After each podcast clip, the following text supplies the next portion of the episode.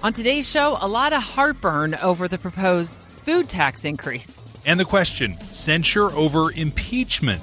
Representative Ben McAdams is on the censure train. Tune in Monday through Thursday, 9 to 11 for Dave and Dujanovic.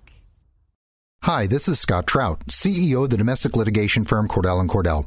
There are many life changes that can happen after divorce that make it difficult or impossible to uphold requirements of your divorce decree.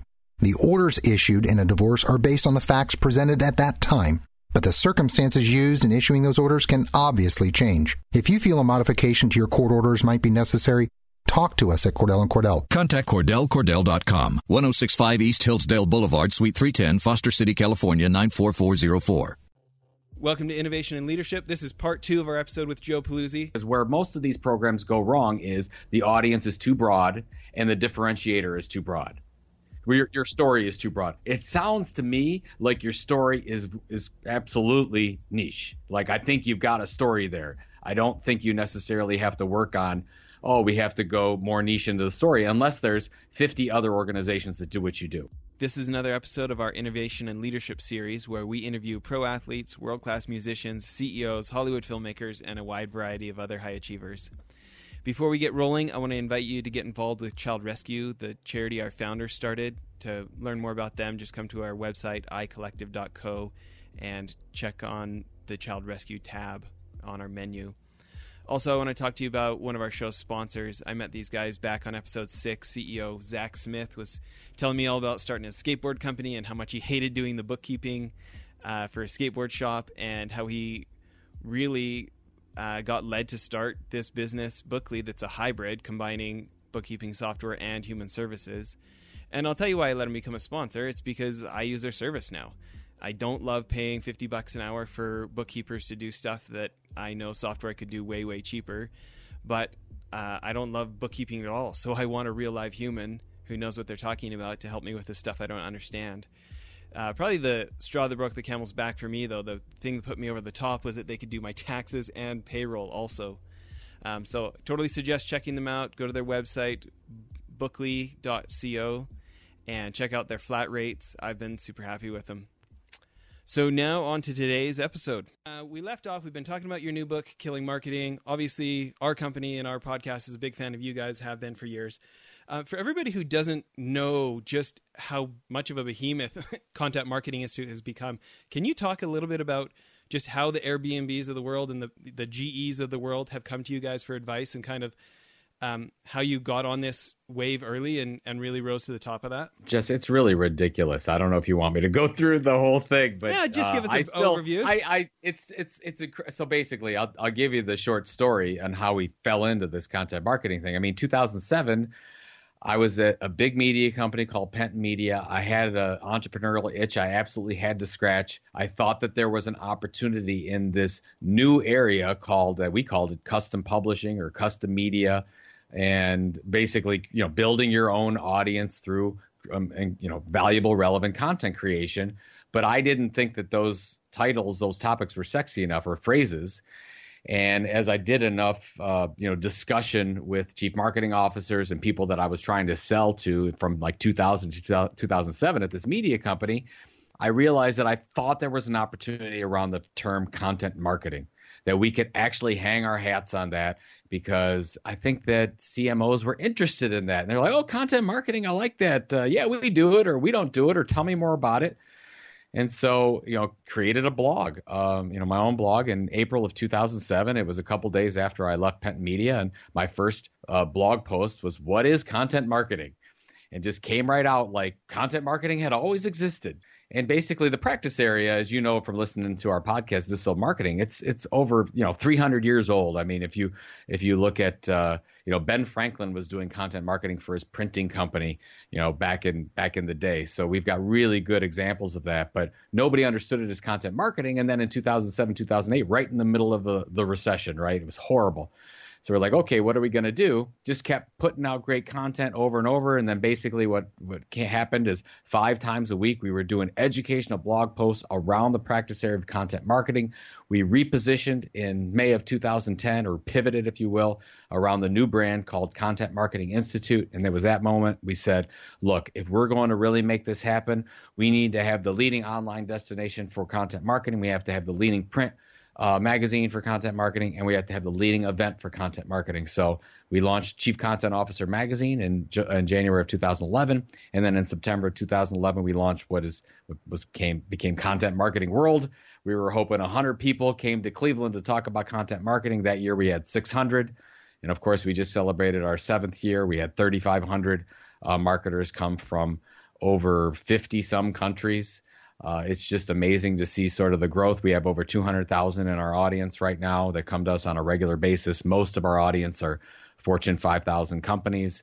We consult, we advise with, uh, I think we've advised with like 40% of the Fortune 100. It's really ridiculous how the people that we've had the opportunity to talk to. And it really all started with something very simple. We just delivered regular, consistent content on an ongoing basis. We built an email subscriber list and then from there, we just started diversifying off of that. And then the revenue started to come in. So in 2010, I mean, we had no revenue coming in. It was all basically me consulting and speaking. That was the only revenue we had going in. And then by 2015, we generated over $10 million in revenue. And, and it was at that point where I was like, okay, we're now at a point where I think, because the goal, but my wife and I, our goal was always go to, could we build up enough value in this to sell?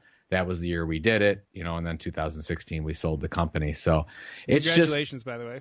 Thank you. It's a it's a fairy tale story. It actually worked out. Everything's worked out uh, as planned, except I didn't anticipate in 2009 uh, uh basically going bankrupt. Uh, with my two small kids because we couldn't figure out the revenue model. And you know from Content Inc., you know, you read that was my 2015 book you know, I had to wait a little bit longer. So it took another year, a little bit, about a year longer than I anticipated.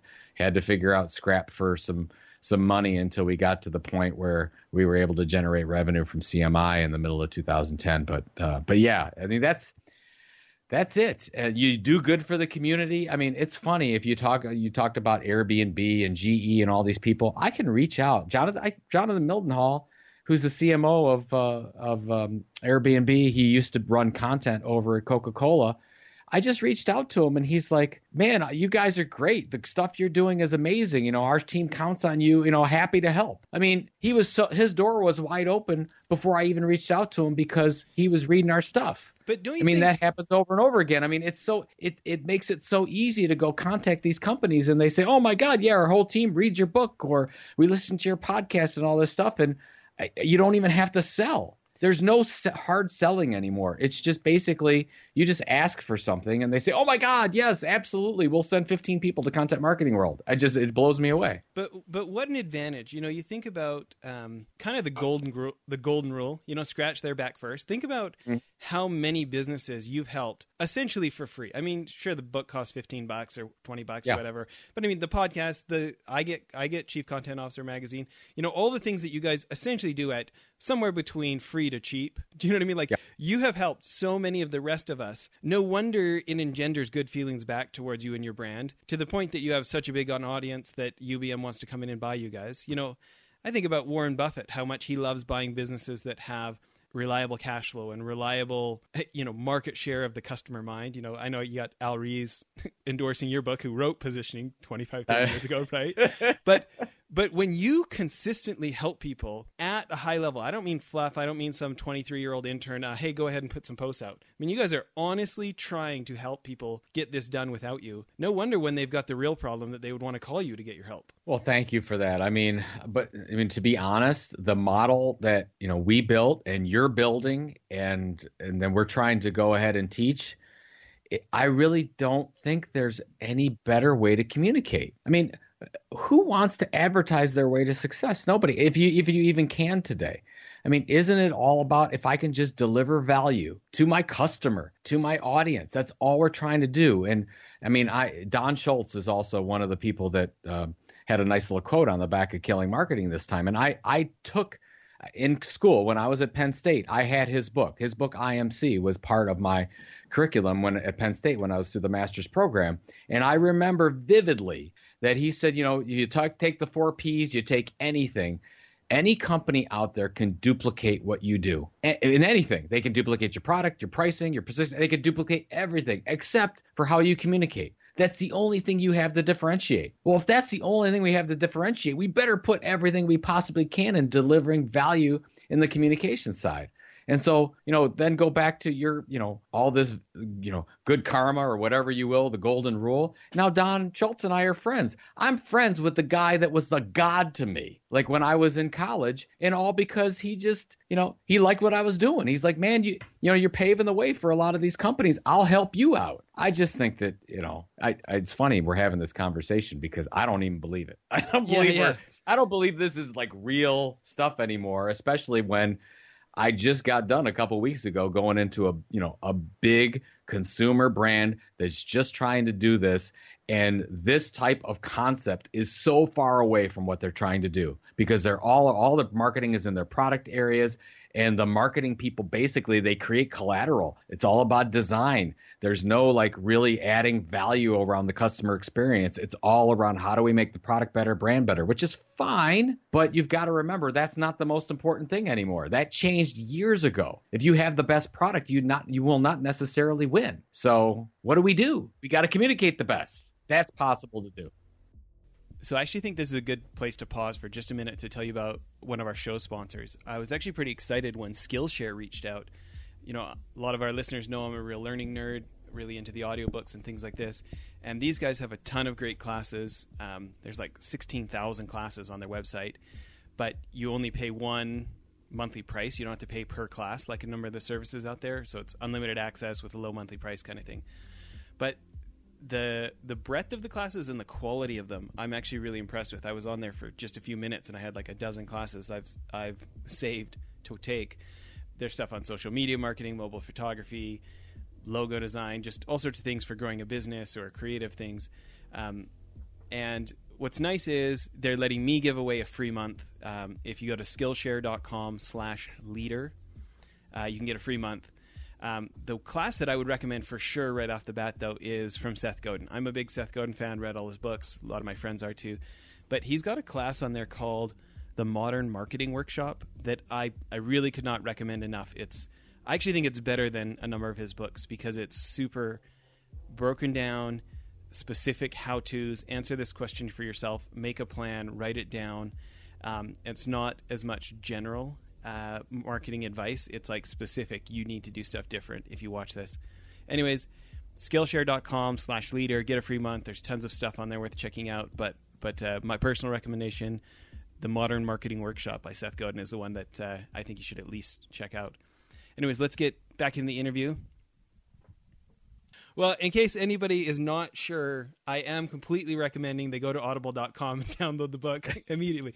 I, I, for us, right? You know, this episode, we're getting paid to produce this episode. Skillshare is paying us to produce this episode today.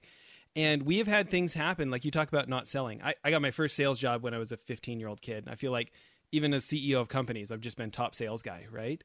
But the idea of not having to sell, we had a $4 billion a year agency. I had a senior executive write me an email just listen to your podcast. Um, this is exactly what I needed. Thanks so much for producing it.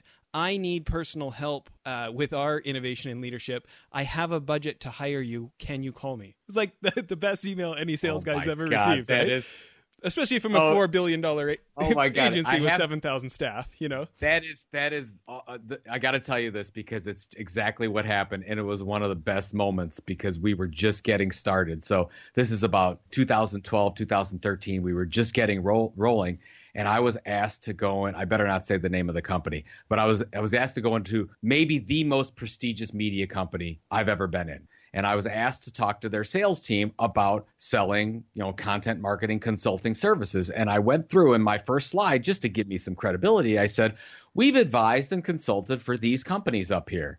And it was like, you know, maybe 20 of the Fortune 100. You know, you could just imagine all the companies that are on. It's a great slide that shows all the great companies that we've worked with.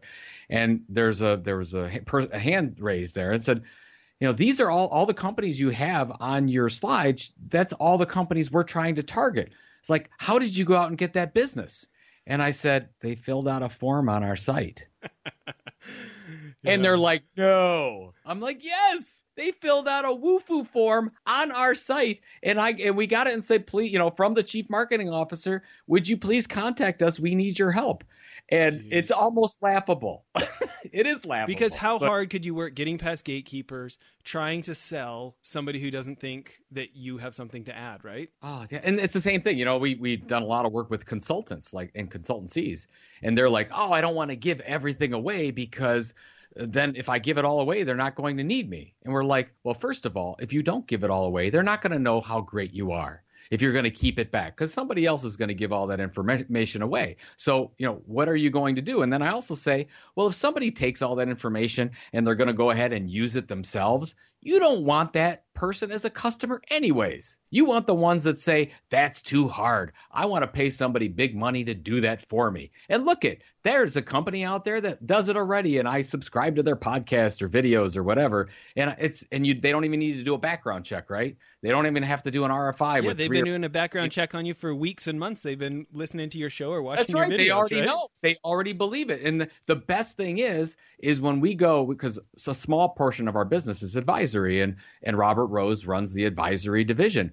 We are never in a situation where we're competing with anyone. They reach out to us. They say, here's what we want. Here's what we will pay you for it, or they'll just match it. Nobody has ever said that's too much. Like nobody even ever it's we don't ever have price issues or anything. They're just like, oh God, I believe in you. I want you. Are you available? Let's make it happen. And you know, of course, this is after seven years of doing this uh, over and over and over again. But and now it seems easy to do it. But man, I mean the why the the proof is in the pudding, right? You're seeing it, I'm seeing it. Of course, we're trying to talk to people that are listening to this just just to get the religion to try it, and it absolutely it absolutely works. It's just it's just hard to believe sometimes. No kidding. Well, listen, um, one of the things we like to ask all our different guests, and it's fun to actually have a marketer on the show for this one, is we've got a charity called Child Rescue. It's helprescueachild.org. We we try to combat child sex trafficking, so we've got uh, awareness campaigns like prevention campaigns at American high schools. We just built help build an aftercare orphanage in Cusco, Peru. Sometimes we pay for law enforcement trainings or actually send some undercover guys with law enforcement in, in the developing world that need some help. If you were our advisor, trying to have a trying to help us get more people who want to get involved in, in helping us, um, you know, get these kids out of these cycles of poverty and abuse. What what would your advice be to us? Well, first of all, what a wonderful cause. So I wish you the best with everything with that. So just keep doing your thing, regardless of the bad advice that I'm going to give you right now. Um, I guess what I, I, would almost have to ask you a bunch of questions, but I'll ask you real quickly: Who is who's your who's your core audience that you're trying to target, and what do you want them to do? You know, I think that we want to get more of kind of upper middle income upper middle income America to donate, and I think we want to get um, more people to like come on the trip and come down and volunteer at the orphanage in Cusco and have a personal experience, so these kids aren't a statistic anymore. You've actually had a real life experience with them and go home kind of cemented to the cause. All right. So you have volunteers and underwriters, two different audiences, yep. right?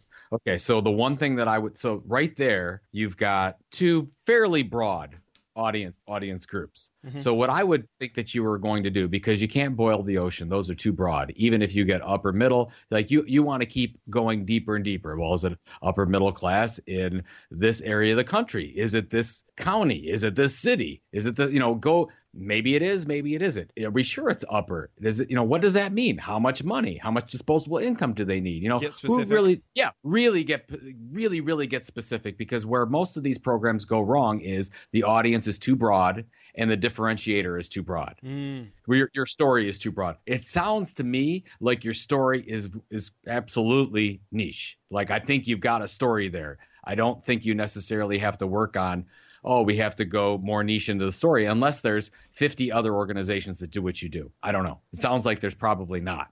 So, I mean, you tell me. So if you go to your audience, you're like, okay, well, we have all these kinds of, of donation. And maybe then you're like, well, maybe it's not a monetary thing. Maybe it's, uh, you know, how these people are bent or if they're sympathetic to certain causes. I would spend weeks drilling down on your perfect persona and who you're trying to target. And then once you do that, you're like, okay, where are they hanging out? Do they th- do they watch this video? Do they look at this? Are they on these YouTubers? Because you want to create a list of influencers where those uh, where those audience people are already at. So you don't have to go and just create it fresh. You can leverage off of other platforms that already have those audiences. And then you can really start to figure out, okay, well now we know that audience. Now we know what specific type of content we need to deliver to them. So you, you you haven't even created any content yet. We don't know yet because we don't know the exact audience.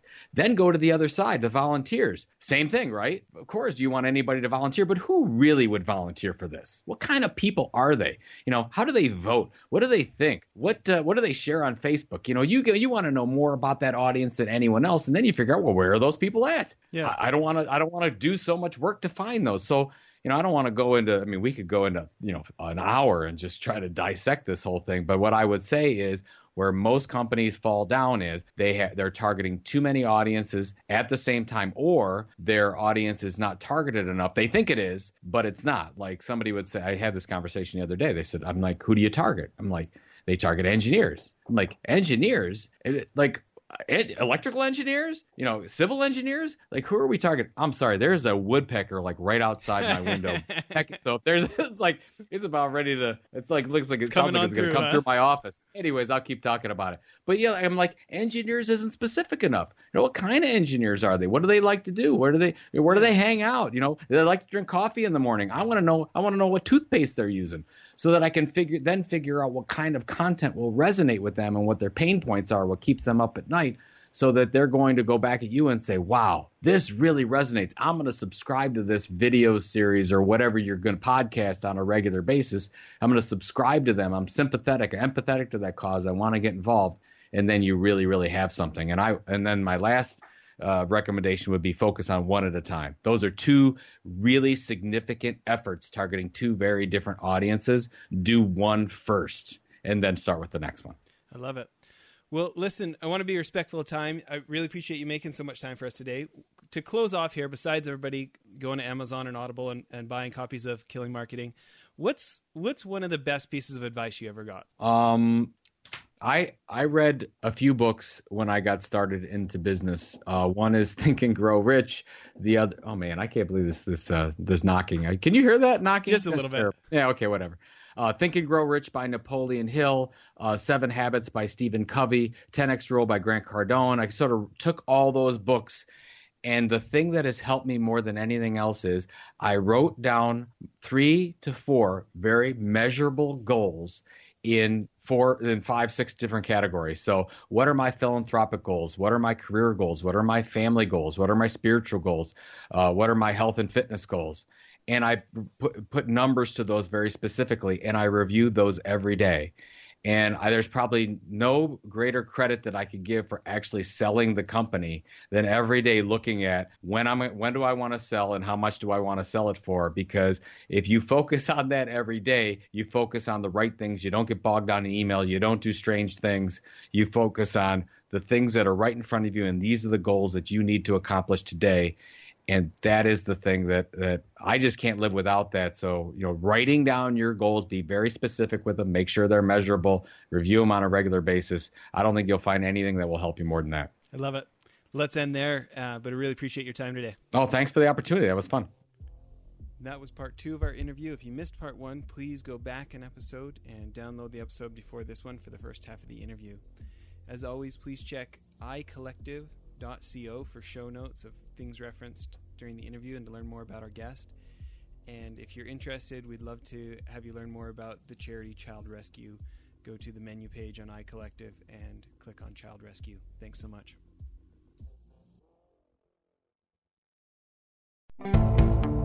Now's the time to find your color, your paint, and everything to get started during red, white, and blue savings at the Home Depot. Transforming your room is easier than ever. With the best deals online and in store, you can confidently select your color and the tools for your next paint project. Get a colorful new experience and the right paint for the right price. Save $10 on one gallon and $40 off three and five gallons for a limited time only at the Home Depot. More saving, more doing. Limit 25 gallons per household. See store for details.